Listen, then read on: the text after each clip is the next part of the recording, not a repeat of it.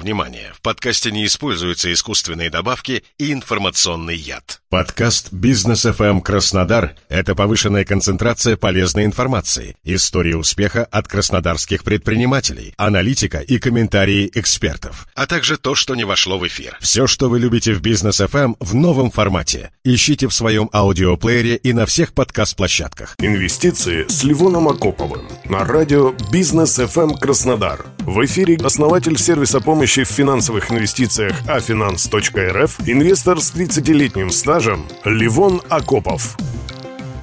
Приветствую вас, уважаемые слушатели. В сегодняшнем выпуске хочу подвести итоги инвестиционного 22 года и поделиться своим видением на будущий год. За весь свой 30-летний стаж инвестиций видел многое, но 22 год был перенасыщен событиями, к сожалению, в большинстве своем негативными. Около месяца не работала московская биржа. Инвесторы, держащие большую часть свободных средств на брокерских счетах, оказались полностью без денег. Чтобы не попадать в будущем подобной ситуации, можно сделать автоматический вывод дивидендов на банковский счет.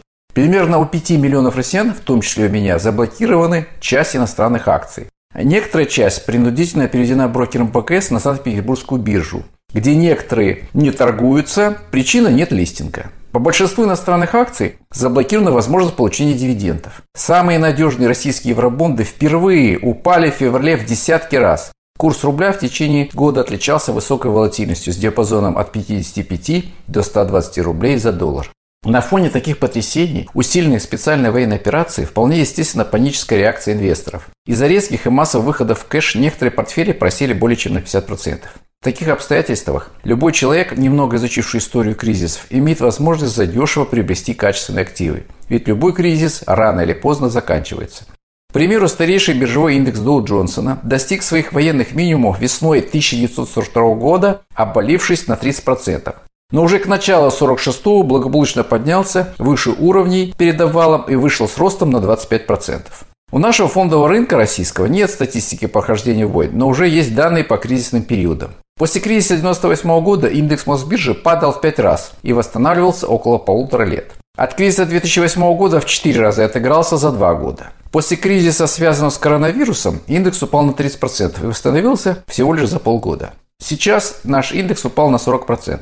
Как и все, надеюсь на улучшение ситуации. В этой связи построил некоторый прогноз на 2023 год. И в следующем году на нашем рынке будут править физические лица, которые любят дивидендные бумаги и руководствуются эмоциями. Поэтому один из моих фаворитов – акции Новотека, которые вот уже более 16 лет непрерывно и исправно платят дивиденды. При этом акция выросла за этот период в 7 раз. Продолжится рост ставок центробанков крупнейших держав мира. Это тяжелые времена разумно проводить в акциях здравоохранения, телекомов и коммунальщиков. Советую выбирать компании с малой долговой нагрузкой и стабильными дивидендами.